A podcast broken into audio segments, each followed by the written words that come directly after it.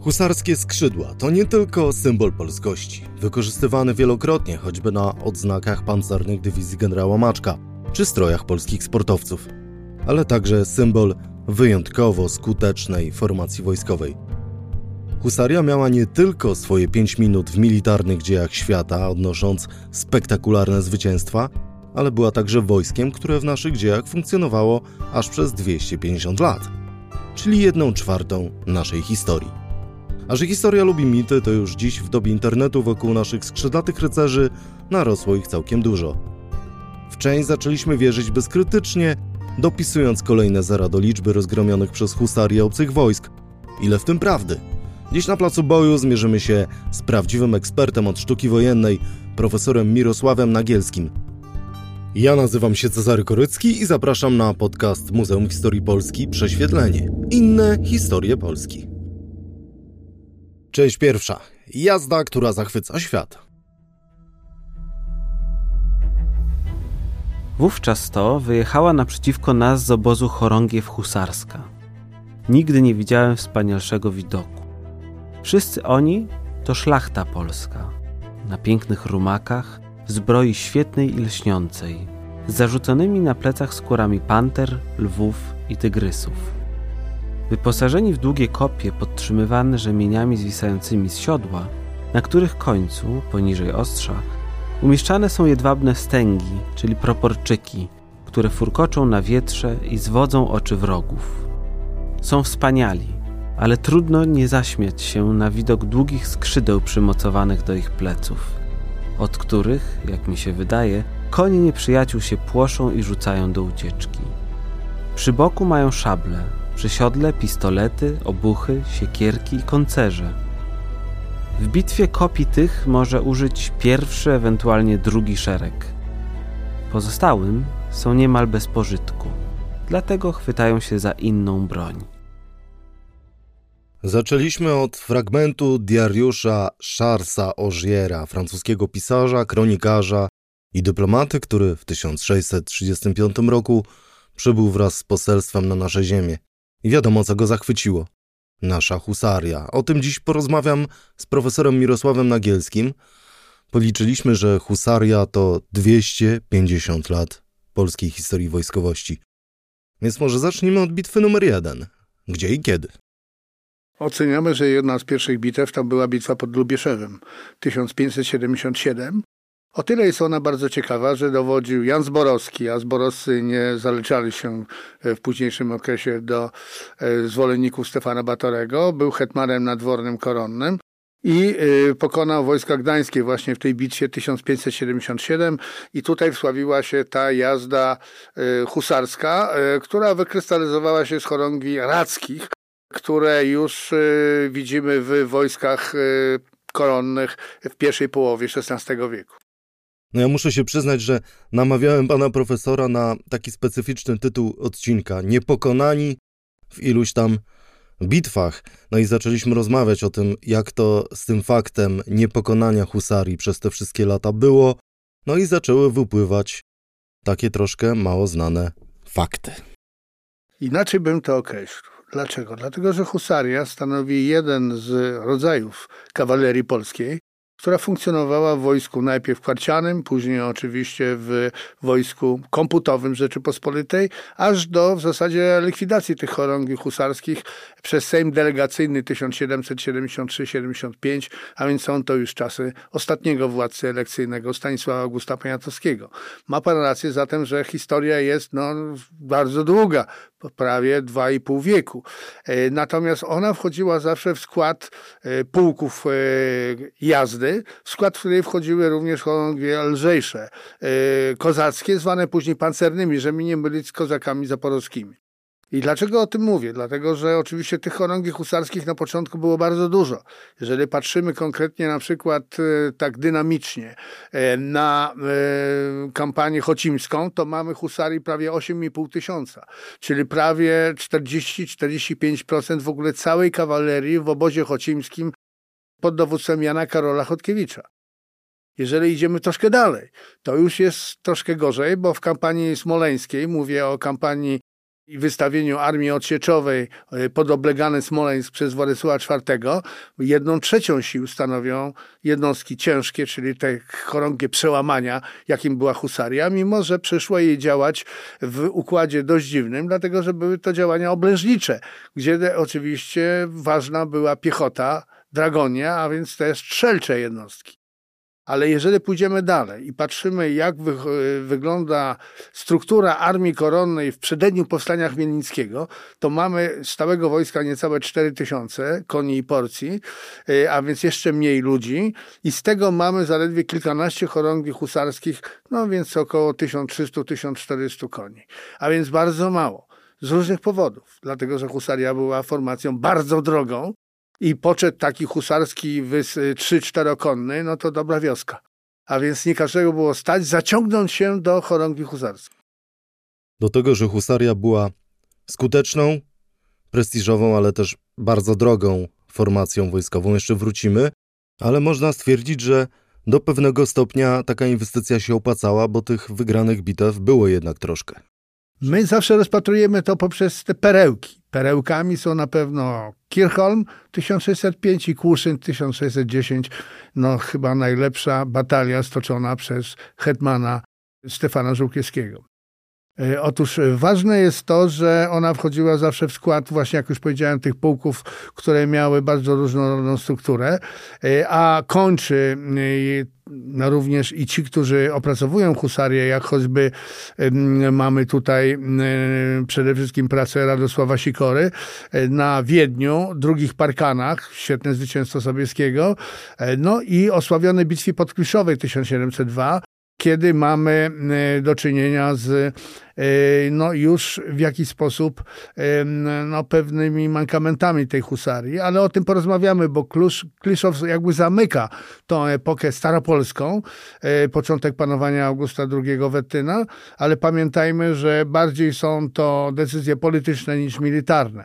Tu pan Radosław Sikora ma o tyle rację, że husaria mimo przemian technologicznych na polu walki w Europie Zachodniej, ale i u nas. Wchodzi broń skałkowa, jednak dotarła do rejtary, do rejtary szwedzkiej, e, tylko jej nie przełamała. E, natomiast zawsze husaria wymagała wsparcia. A więc jeżeli tego wsparcia nie ma, ona uderzała, wycofywała się na pozycje wyjściowe i ponownie uderzała. E, pod Puszynem mamy sytuację kilkunastu, kilkunastu szarż. Oczywiście już nie z kopijami, bo one zostały starte, czyli inaczej mówiąc zniszczone. I później husaria działała w oparciu o, o oczywiście koncerze i o mm, szable. E, ale nadal mając świetne konie, mając e, jednocześnie uzbrojenie ochronne, była groźnym przeciwnikiem dla każdej rejtarii. Czy będzie to rejtaria cesarska, czy będzie to rejtaria szwedzka. Opowiedzieliśmy o bitwach, uchyliliśmy trochę rąbka techniki wojskowej, ale zapytajmy może, skąd w ogóle wziął się pomysł na hustarię? Są twierdzenia, że było to wojsko w jakiś sposób zaadoptowane przez Rzeczypospolitą i wręcz skopiowane z formacji z Bałkanów, a nawet z Imperium Otomańskiego. Tak, dlatego że jeżeli obserwujemy mm, przede wszystkim ikonografię mm, turecką, to porównujemy husarię z silahdarami, czyli właśnie tą ciężką y, jazdą turecką, y, zaopatrzoną też często w pióra, a więc orle, a więc bardzo zbliżoną do husarii polskiej. Y, natomiast oczywiście te wzory Epoka Sobieskiego zaciążyła, epoka Batorego zaciążyła tutaj, to nie tylko ze względu na reformy, jakie przeprowadził, a więc piechota wybraniecka e, i mm, szereg innych reform, e, ale przede wszystkim ujednolicenie uzbrojenia tej jazdy i e, w jakiejś mierze zaopatrzenia jej w te dłuższe kopie a więc y, które już sięgały 5,5 metra, a więc y, nie stanowiło mm, problemu rozbicie nawet y, gęsto uszykowanych pikinierów. Mówię o czworobokach tych zachodnioeuropejskich formowanych na polach wojny, wojny 30-letniej. Ja myślę, że trzeba przyznać, że każdy nowy typ sił zbrojnych w każdej epoce ma swojego promotora. A tutaj tym ewidentnym promotorem był Stefan Batory. Można powiedzieć, że gdyby nie Batory, to Husarii by nie było? chyba tak daleko bym nie poszedł. Natomiast te przemiany najbardziej widać w właśnie epoce batoriańskiej, chociaż husaria też odgrywała, czyli ciężka jazda, pewną rolę w zagonach, które prowadził choćby Krzysztof Radziwiłł. Wiadomo, że trzy kampanie Batorego, czyli najpierw Połocka, później wyprawa na Wielkie Łuki, a następnie pod Psków, e, no to są wyprawy oblężnicze.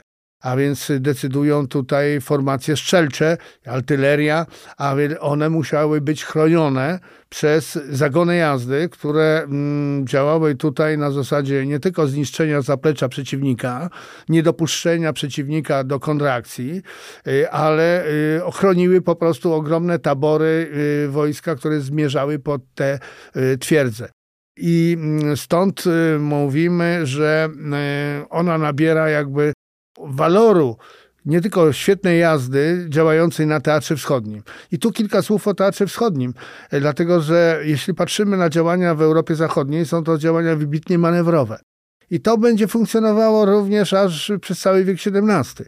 E, natomiast e, my mamy zgodnie z zasadami staropolskiej sztuki wojennej Otona Laskowskiego tak zwane głód bitwy. Co to jest? My nigdy nie mamy kasy. Chyba do dzisiaj. I w tym momencie y, Hetman musiał zaczynać kampanię, ale ją zaraz kończyć. Pieniędzy by starczyło konkretnie na jeden kwartał lub dwa. A więc nie mogliśmy się bawić w podchody, oblężenia, tylko dopaść przeciwnika i go zniszczyć. Zniszczyć siły żywe przeciwnika. E, widać to nawet po kampanii wiedeńskiej. No proszę sobie zauważyć zupełnie inne koncepcje oswobodzenia Wiednia, e, który e, broni się, ale mamy Karola Lotaryńskiego, który ma koncepcję odblokowania za wszelką cenę Wiednia, ale w działania manewrowe wzdłuż Dunaju. Sobieski ma koncepcję zniszczenia armii Kara Mustafy, a można to robić, e, zrobić atakiem kilkunastotysięcznym uderzenia jazdy, kawalerii, na Wiedenkę i doprowadzić konkretnie do otoczenia nie tylko Tirkenszansu, ale również całego zgrupowania wojsk tureckich Kara Mustafy. No, wiadomo, wybrano półśrodek. Wykonano y, z jednej strony tą szarżę, która doprowadziła do klęski wojsk tureckich, ale z drugiej strony y, wolno, ale mimo wszystko posuwały się oddziały cesarskie wzdłuż Dunaju i one także dotarły pod mury y, pod mury Wiednia. Ale całą palmę zwycięstwa zdobył Jan III Sobieski. Półgodzinna szarża doprowadziła, że to on znalazł się w namiotach kara Mustafy. Wiedeń, Kłuszyn, Kirchholm i te ogromne liczby, w których y, w tysiącach już obecnie artykułów w internecie mówi się o tym, w jaki sposób z ogromną przewagą polskie wojska i polska husaria rozbiła przeciwników. Ile jest prawdy, a ile mitów w tych liczbach? Rzeczywiście, biorąc pod uwagę różnicę sił, tak pod Kuszynem, jak pod Kirchholmem, e, to przewaga była zawsze po stronie przeciwnych, a więc i Szwedów, i Moskwy. I często ona była trzy, czterokrotna. A więc walor tej jazdy jest e, niepodważalny. E, nie tylko, ale wymagało to wielu elementów zgrania, świetnego zgrania towarzyszy husarskich, a więc tych, którzy służyli w husarii, e, świetnego dowódcy, który no, wydawał komendę w bardzo istotnym momencie, kiedy albo oddano już salwę przez pierwszy szereg, a wiemy, że szczególnie w początku XVII wieku ładowanie tutaj broni no, trwało, a więc co trzy mniej więcej minuty następowała kolejna palma ogniowa.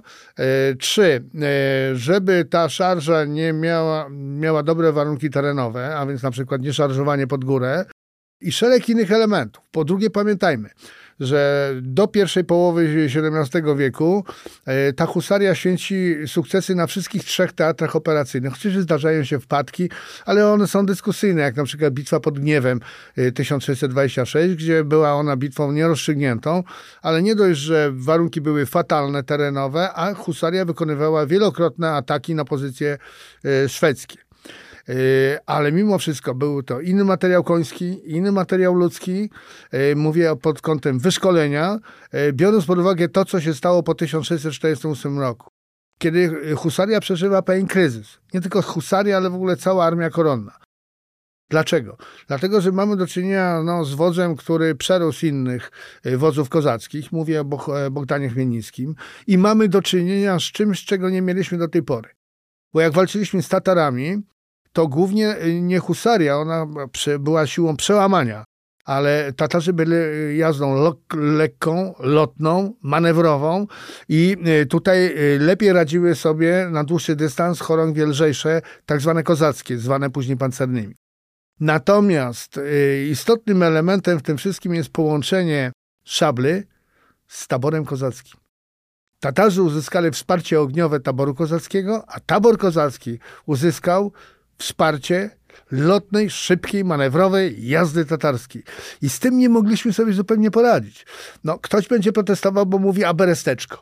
Ale pamiętajmy, że w drugim dniu bitwy ponosimy olbrzymie straty, bo te pułki jazdy oddaliły się od obozu, gdzie był nafaszerowany, przepraszam za słowo, jednostkami ogniowymi, dragonią, piechotą, rajtarią i zostały wzięte, w, w, zostały okrążone przez pułki yy, tatarskie z wszystkich stron. Straty były poważne. Stąd między innymi hetmani yy, żądali od Jana Kazimierza zamknięcia się w obozie. No na szczęście wiemy, że Jan Kazimierz wyprowadził centrum i to centrum, a nie kawaleria rozstrzygnęła tą bitwę w trzecim dniu yy, właśnie starcia pod Beresteczkiem.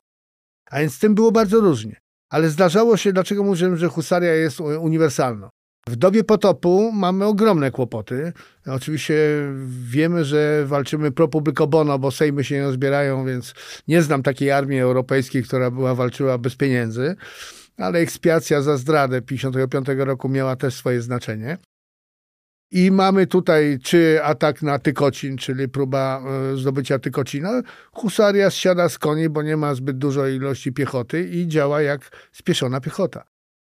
Niejednokrotnie ma sukcesy w pogoni, chociaż tu są lepsze oddziały lekkie. To znaczy kawaleria lekka wprowadzona przez nas po tych klęskach, po dramacie jazdy koronnej, jak pisze Jerzy Teodorczyk, w pierwszych latach powstania Chmielnickiego.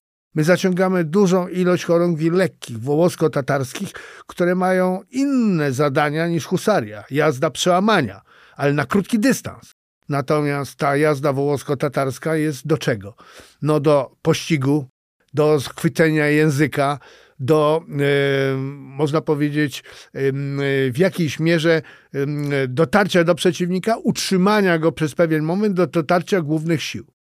I tu jeszcze jedna uwaga, no niejednokrotnie mówimy, że husaria uderzała kopijami, a później po starciu, ko utracie kopii w pierwszym uderzeniu, no jeszcze raz atakowała lub wiele razy, już korzystając z innych elementów uzbrojenia broni białej. Pamiętajmy, że nieraz nie ma wsparcia, jak na przykład bitwa pod Warszawą 1656. My już wyjaśniliśmy, to znaczy młodzi, oczywiście moi koledzy wyjaśnili, że w szarze nie brało udział 6-8 chorągwi husarskich, ale to był rekonesans. To, co miał pod ręką, rzucił Jan Kazimierz, czyli dwie chorągwie husarskie litewskie. Królewską pod Aleksandrem Hilarem Połubińskim i drugą konkretnie Pawła Sapiechy, hetmana Wielkiego Litewskiego. Wszystko to było na papierze e, około 350 koni, a de facto, biorąc pod uwagę ślepe porcje, bo one są zawsze, czy w piechocie, czy w jeździe, e, około 300 husarzy. Połowa z nich zginęła, ale oni dotarli do pierwszego rzutu e, z kwadronu frajtarii e, szwedzkiej, rozbili pierwszy rzut, dotarli do drugiego i tutaj zostali powstrzymani bocznym ogniem innych regimentów brandenburskich i szwedzkich. No i co się dzieje? Jan Kazimierz chce uruchomić odwód, czyli uderzenie kilku, no, kilku tysięcy jazdy i szlachty pospolitego ruszenia, ale nikt nie chce się ruszyć. Jak pamiętnicy mówią, patrzymy, co, jak się tej husarii powiedzie ale nikt nie ruszył. I w tym momencie odpływają oni oczywiście z, e, z e, wzgórz praskich. E, no i wiemy, że atak był tak silny i tak zrobił duże wrażenie na przeciwniku, że już tego dnia działania zbrojne, drugiego dnia Bitwy Warszawskiej zamarły. A więc musiały być one duże, dlatego że Karol X Gustaw jako wódz naczelny armii brandenbursko-szwedzkiej na ten dzień dał sobie spokój a dopiero trzeci no, w jakiś sposób zaciążył na tym, że ta batalia zakończyła się przegraną strony polską. Część druga. Elita na kredyt. Usaszowie są, co noszą żelazne kaftany na sobie, Szyszak na głowie, żelazne zarękawie na ręku, kopia długa na 7,5 łokcia. Szabla krzywa u lewego boku, rapier pod prawą nogą usiodła, a na przodzie pistolet lub dwa. Konie mają dzielne, bogatsi od tysiąca do półtora tysiąca czerwonych złotych, u żadnego tańszego ponad dwieście. Na zbroi wieszają rysie, tygrysy lub niedźwiedzie. Na głowę zaś swoją, jako też i końską, kładą pióra. Tę jazdę mają za najlepszą na wojnie i przy spotkaniu. Tak Szymon Starowolski w dziele Eques Polonus z roku 1628 pisał o husarii. I znowu, tak jak żyjący w tym samym czasie kronikarz francuski zwracał uwagę na te najbardziej spektakularne atrybuty, a tymczasem cała siła husarii nie była ukryta w skórach egzotycznych zwierząt czy nawet piórach, ale w tych śmiercionośnych kopiach. I do tego jeszcze bardzo ważna uwaga, bo spróbujmy utrzymać taki mierzący powiedzmy 4 metry kawałek drewna czy drewnianą tyczkę, jeszcze jadąc na koniu i trzymając to jedną ręką. Jest to praktycznie niemożliwe, więc tutaj pojawia się ciekawostka związana z kopiami kopije były drążone, czyli one były z drewna, ale nie pełne. Te pełne, zdarzało się takie łącznie z grotem e, i kitajką na końcu, a więc e, manifestującą barwę danej chorągwi husarskiej, e, to ważyły ponad 10 kilo, więc ma pan rację, że to nie było na dłuższą metę do utrzymania. Ale te drążone konkretnie od środka ważyły dużo mniej, o połowę mniej, 4-4,5 kg.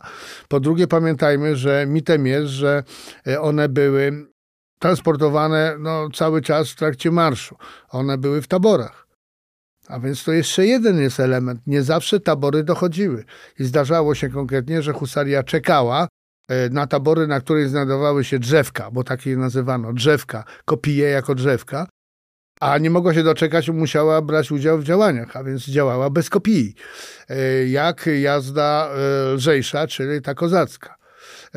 Więc to jest jedna sprawa. Druga, pamiętajmy, że to świetnie pokazuje progres wojny moskiewskiej samego Stanisława Żółkiewskiego, który jak Jozue stał i rzucał w kierunku Moskwy i Delegardiego kolejne uderzenia e, husarii, to ona po 10, po kilkanaście, niektóre chorągie kilkanaście razy uderzały i wychodziły z powrotem na pozycje wyjściowe. One walczyły już w zasadzie tylko szablami.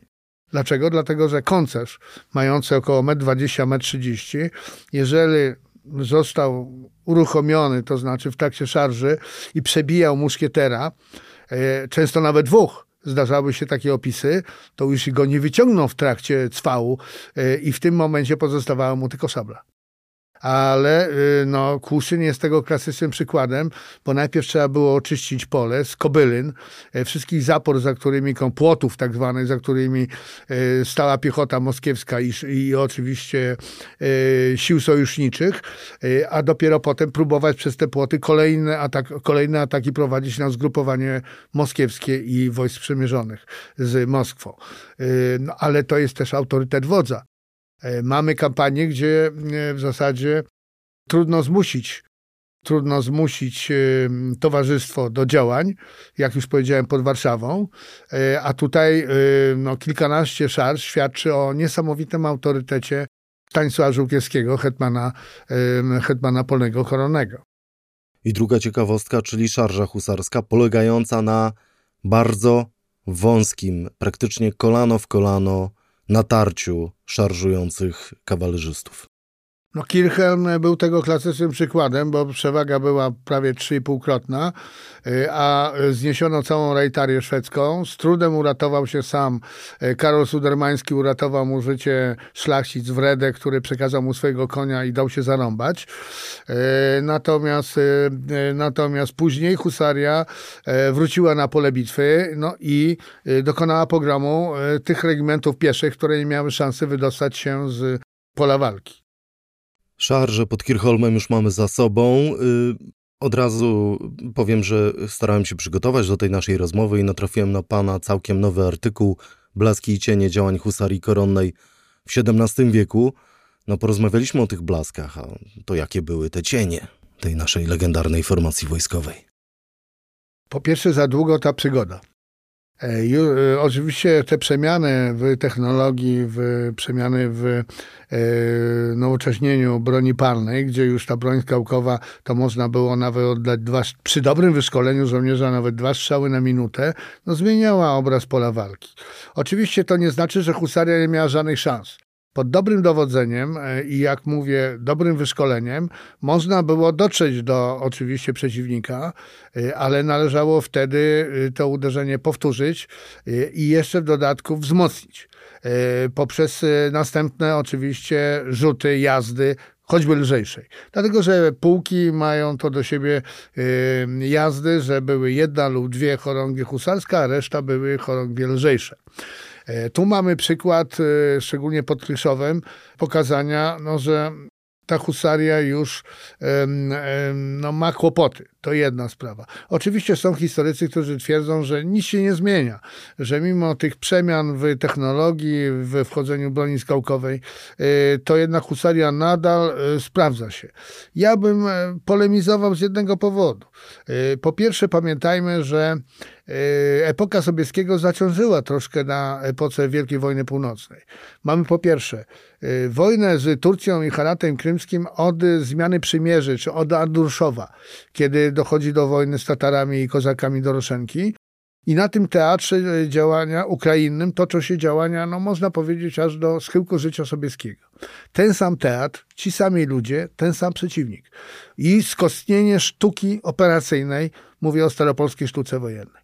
Kiedy przyszło nam spotkać się zupełnie na innym teatrze, z innym przeciwnikiem, inaczej wyszkolonym organizacyjnie i jednocześnie e, uzbrojonym, no to mamy kłopot dlatego że nie mamy wystarczającą ilość artylerii. Wyprowadzenie artylerii w pole to jest niesamowite koszty, a my na to nie mieliśmy nigdy pieniędzy. Yy, brak yy, strzelczych jednostek odpowiednio yy, powodował, że mamy ciekawe relacje, ciekawe relacje, które zachowały się z Wielkiej Wojny Północnej. Jazda daje sobie radę pod warunkiem jednym, że ma do czynienia z kawalerią rosyjską, szwedzką, przykładowo, ale jak na polu walki przeciwnik wprowadzi dragonie, piechotę, artylerię, to pozostaje nam tylko uciekać, bo nie mamy tych rodzajów broni. E, I Wielka Wojna Północna no, zaciążyła jeszcze na jednym. E, były głosy likwidacji husarii. Wiemy, że Sejm Niemy 1717 ograniczył tą husarię do tysiąca koni. To było bardzo mało, bo to było kilkanaście chorągwi husarskich i większość była 55-60 konna.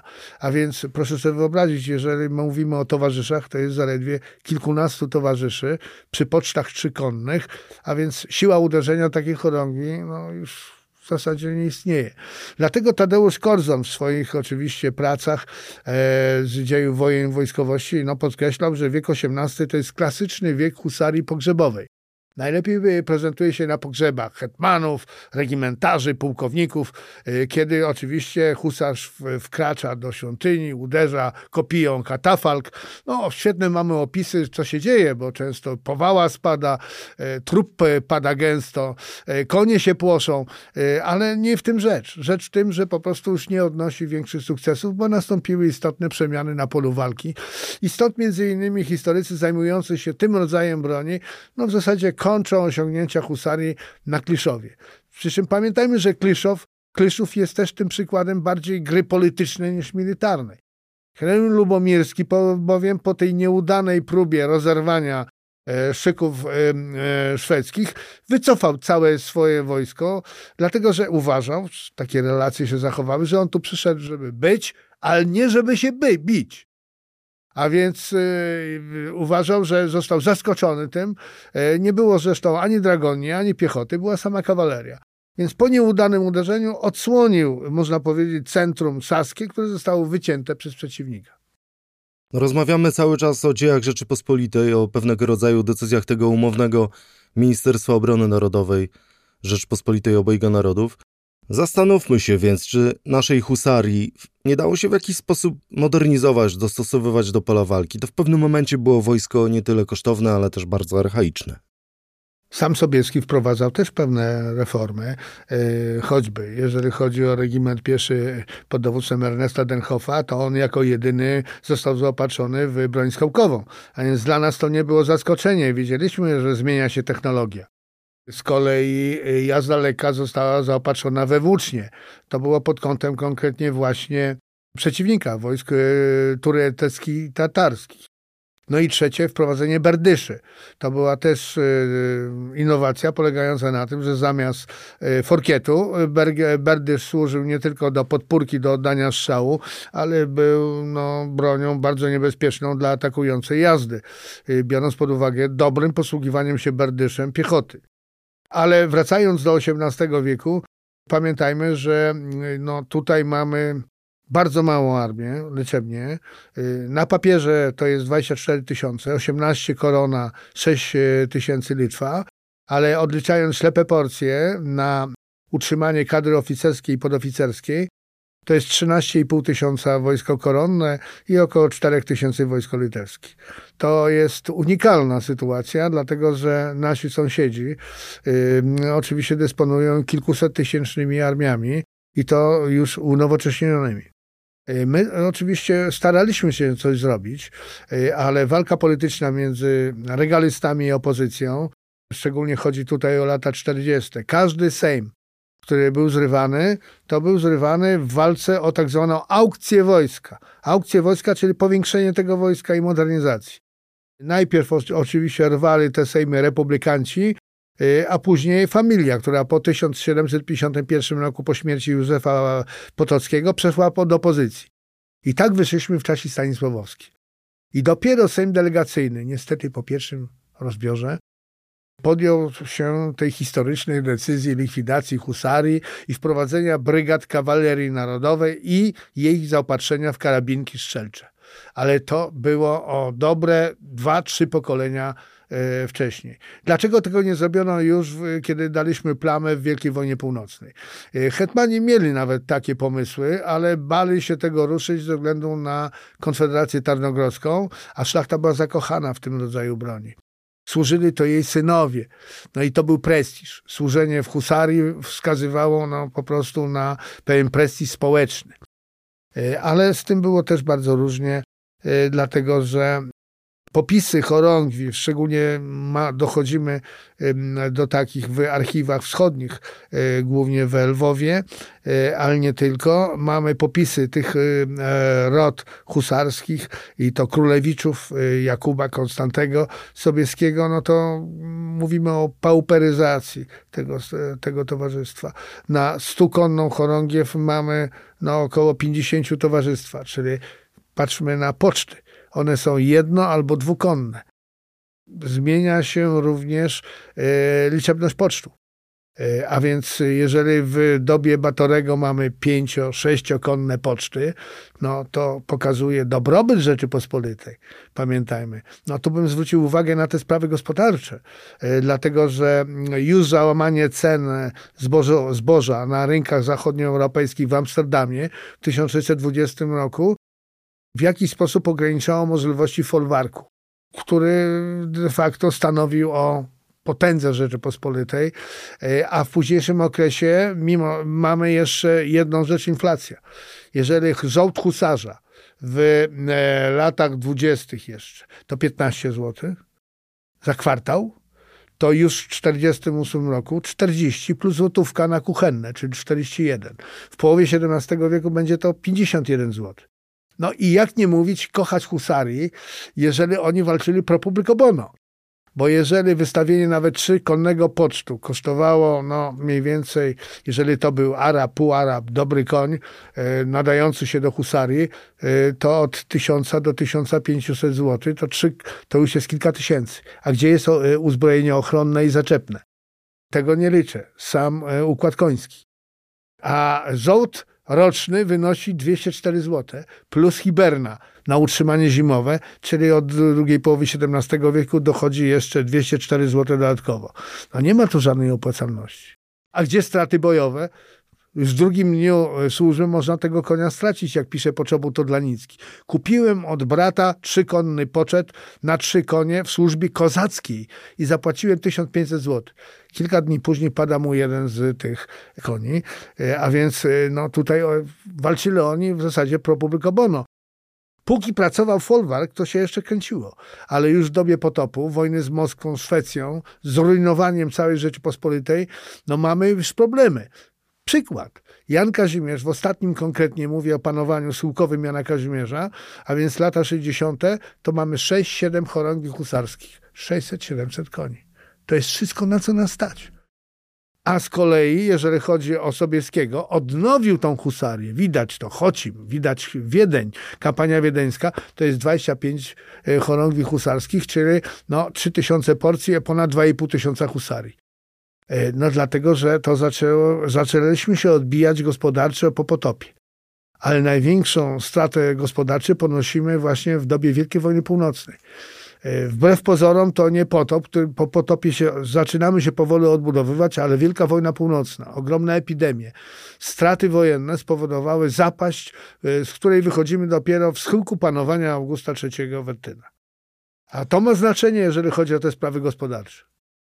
No właśnie, bo tu jest istotny czynnik gospodarczy, istotny czynnik związany z kosztami. Czy to prawda, że żeby być husarzem, to trzeba było sprzedać kilka wiosek i, i jaką realną wartość miała stawka żołdu wynoszącego 54 zł?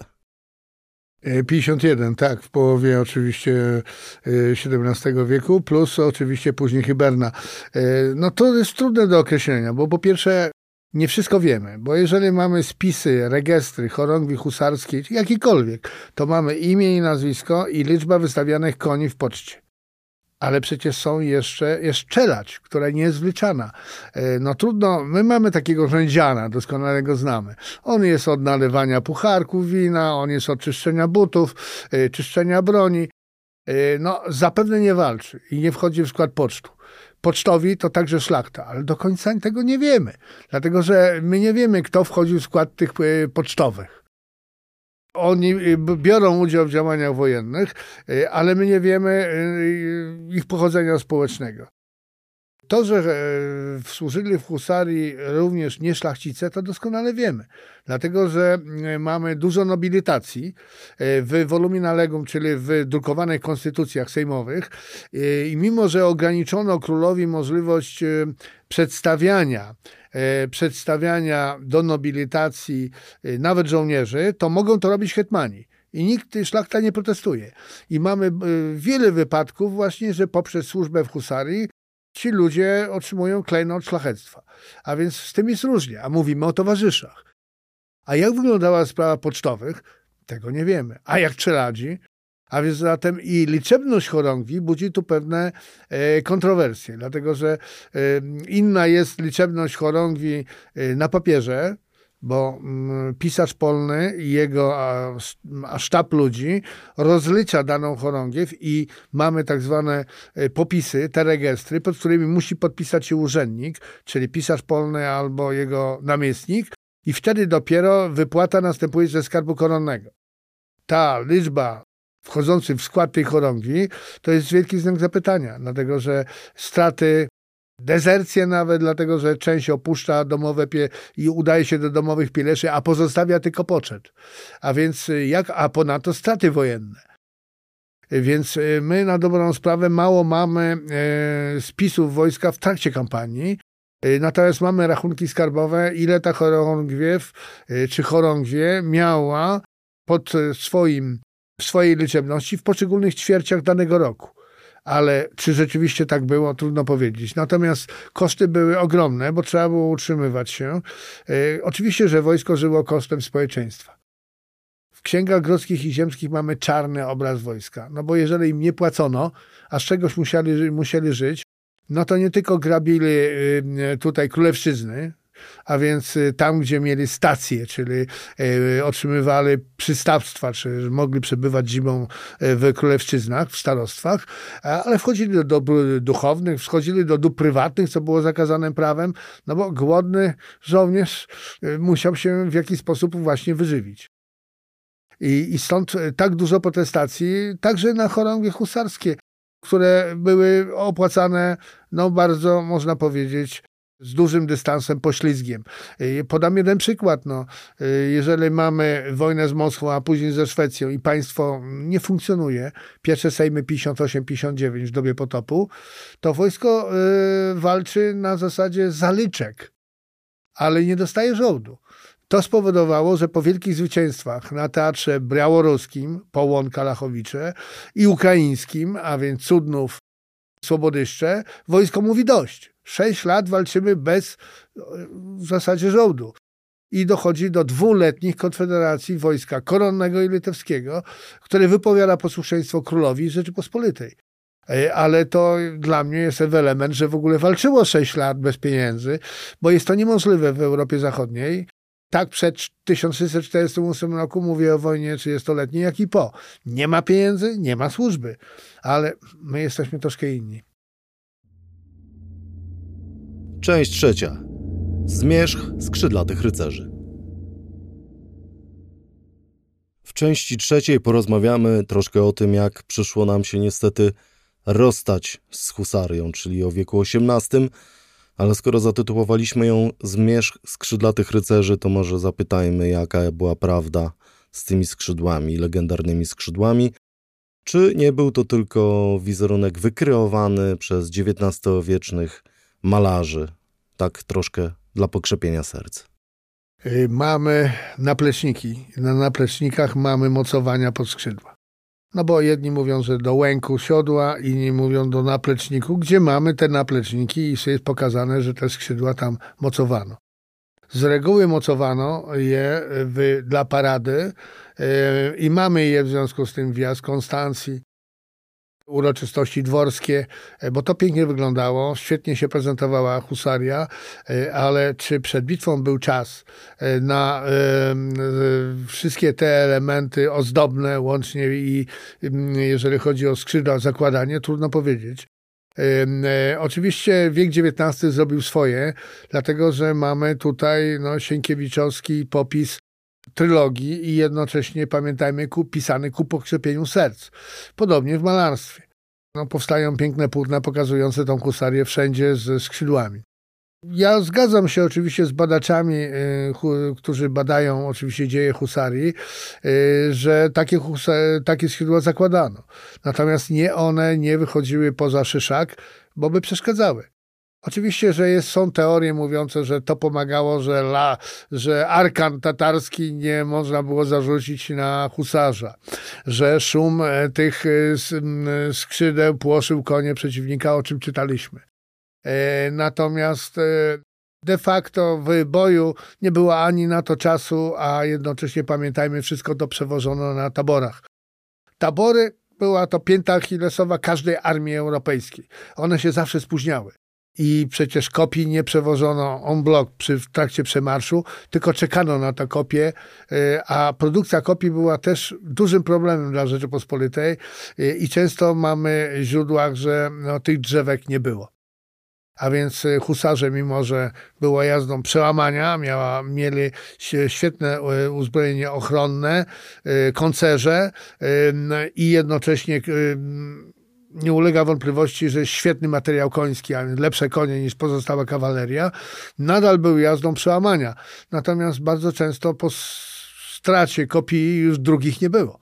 A więc walczyli tak jak pozostałe oczywiście formacje kawalerii. A co husarii pisano na wschodzie i na południu. Nawet były próby kopiowania tej jazdy. E, szczególnie Moskwa. Pamiętajmy, że po 1954 roku, po zajęciu Smoleńska, no, część szlachty powoli i po niewoli musiała przysiąc Aleksowi, Aleksowi Michajłowiczowi i tworzono takie chorągwie jazdy na wzór na wzór husarii, e, ale kończyło się to no, dość e, fatalnie, dlatego że ułożenie tej kopii, fechtunek tej, tą kopią, czyli robienie kopią, jak to mówili w staropolskiej sztuce wojennej było niezmiernie trudne. E, przy bra, jednej z bram mamy taki opis moskiewskich, połamano te kopie, bo nie złożono je w odpowiednim, odpowiednim czasie, e, no bo było to trudne. Takie chorągie tworzono również z tych, y, którzy pozostali już po drugiej stronie. Pamiętajmy, że wojny z Moskwą są o tyle ciekawe, że mamy to tak zwane pogranicze. Ta granica Wielkiego Księstwa Litewskiego i Moskwy się zmienia, a więc część zostaje, nawet rodziny są przepołowione, że jeden z braci funkcjonuje i tworzy linię e, moskiewską już e, swoją, a drugi e, opuszcza po Smoleńsku i, i wraca na łono Rzeczypospolitej. I z, tych, z tego elementu próbowano, próbowano tworzyć takie chorągwie, ale z bardzo miernym skutkiem. E, natomiast bano się tej husarii i widać to po 60 e, roku, kiedy Moskwa nie dąży do e, w żadnym wypadku żadnej batalii polowej. Po tych klęskach 60 roku Czermach nazwał to cudowny rok 60 i na Białorusi i na Ukrainie.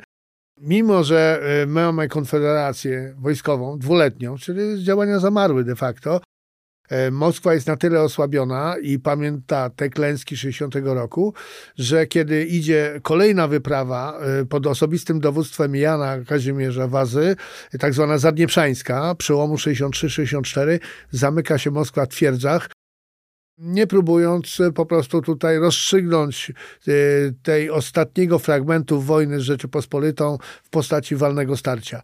Zdają sobie sprawę, że w konfrontacji polowej batalii polowej nie mają szans. A kogo możemy uznać za legendarnego i najbardziej znanego, a może ostatniego polskiego hussarza? No mamy przede wszystkim Rocha Kowalskiego. Y, on jest tym symbolem konkretnie potopu i wiadomo, zagościł wypowieści Sienkiewicza. Ale tu ciekawostka. E, oczywiście młodsi koledzy e, odkryli już całe sedno sprawy, jak to było z tą bitwą warszawską i z tym pojedynkiem Rocha Kowalskiego z Karolem X Gustawem. E, okazuje się, że z husarii Połubińskiego to nie jeden, a kilku husarzy uderzyło na Karola X Gustawa, chronionego przez swoich gwardzistów. Między innymi tutaj mamy bardzo ciekawy e, e, wątek w postaci e, Sejmiku Województwa Mazowieckiego, konkretnie z ziemi warszawskiej z 1672 roku, gdzie podkreśla się zasługi dwóch nieżyjących husarzy, Wojciecha Lipskiego, wojewodzica Rawskiego i Jakuba Kowalewskiego, którzy tego samego herbu uderzyli konkretnie na właśnie poczet Karola X Gustawa i omal nie go nie zabili. Obaj polegli. E, nie przypadkiem w różnych źródłach pamiętnikarskich mamy jeszcze kilku e, husarzy wymienionych, że brali udział w tym ataku. Niejakiego Dąbrowskiego i Konstantego Odachowskiego. E, a więc no, w jakiejś mierze wydaje się, że to była cała grupa husarzy, która widząc Karolusa chciała zakończyć, przyspieszyć koniec wojny. Oczywiście Szwedzi widzą to zupełnie inaczej i Pufendorf, który teraz wydaliśmy tą kronikę wojennych czynów Karola X Gustawa, e, widzą to starcie z kilkoma Tatarami, e, z osobistą ochroną Karola X Gustawa, który go uratował pułkownik Bengt e, Travare, a więc Szwed. No, my mamy jeszcze jedną relację, że miał to zrobić będący u boku Karola X Gustawa sam koniuszy Wielkiego Księstwa Litewskiego Boguś Radziwił, Bogusław Radziwił. Ale on w swojej autobiografii o takim chwalebnym czynie nie mówi. Więc przyjmujemy, że było to kilku husarzy. No i ten Kowalewski Jakub, no zapewne był pierwowzorem dla e, Sienkiewicza e, Rocha Kowalskiego. Panie profesorze, dziękuję bardzo za tak ciekawą opowieść o dziejach polskiej husarii. Ja również dziękuję. Nie ulega wątpliwości, że husaria jako rodzaj kawalerii w jakiś sposób e, się po prostu pięknie zaprezentowała, szczególnie w XVII wieku, a że w XVIII wieku przeżywała no, duże kłopoty, no to już zasługa no, naszych rodaków, że e, nie zmodernizowali armii koronnej litewskiej tak, abyśmy mogli przeciwstawić się Moskwie dlatego że ten okres był za krótki y, i reformy Sejmu Czteroletniego no, nie były w stanie y, tych opóźnień nadrobić. Wysłuchaliście podcastu Muzeum Historii Polski Prześwietlenie. Inne historie Polski. Podcastu możecie posłuchać na YouTube, Spotify, Google Podcast, na Audiotece i w aplikacji Empik Go a także na innych platformach podcastowych. Chcesz być na bieżąco? Subskrybuj kanał Muzeum Historii Polski.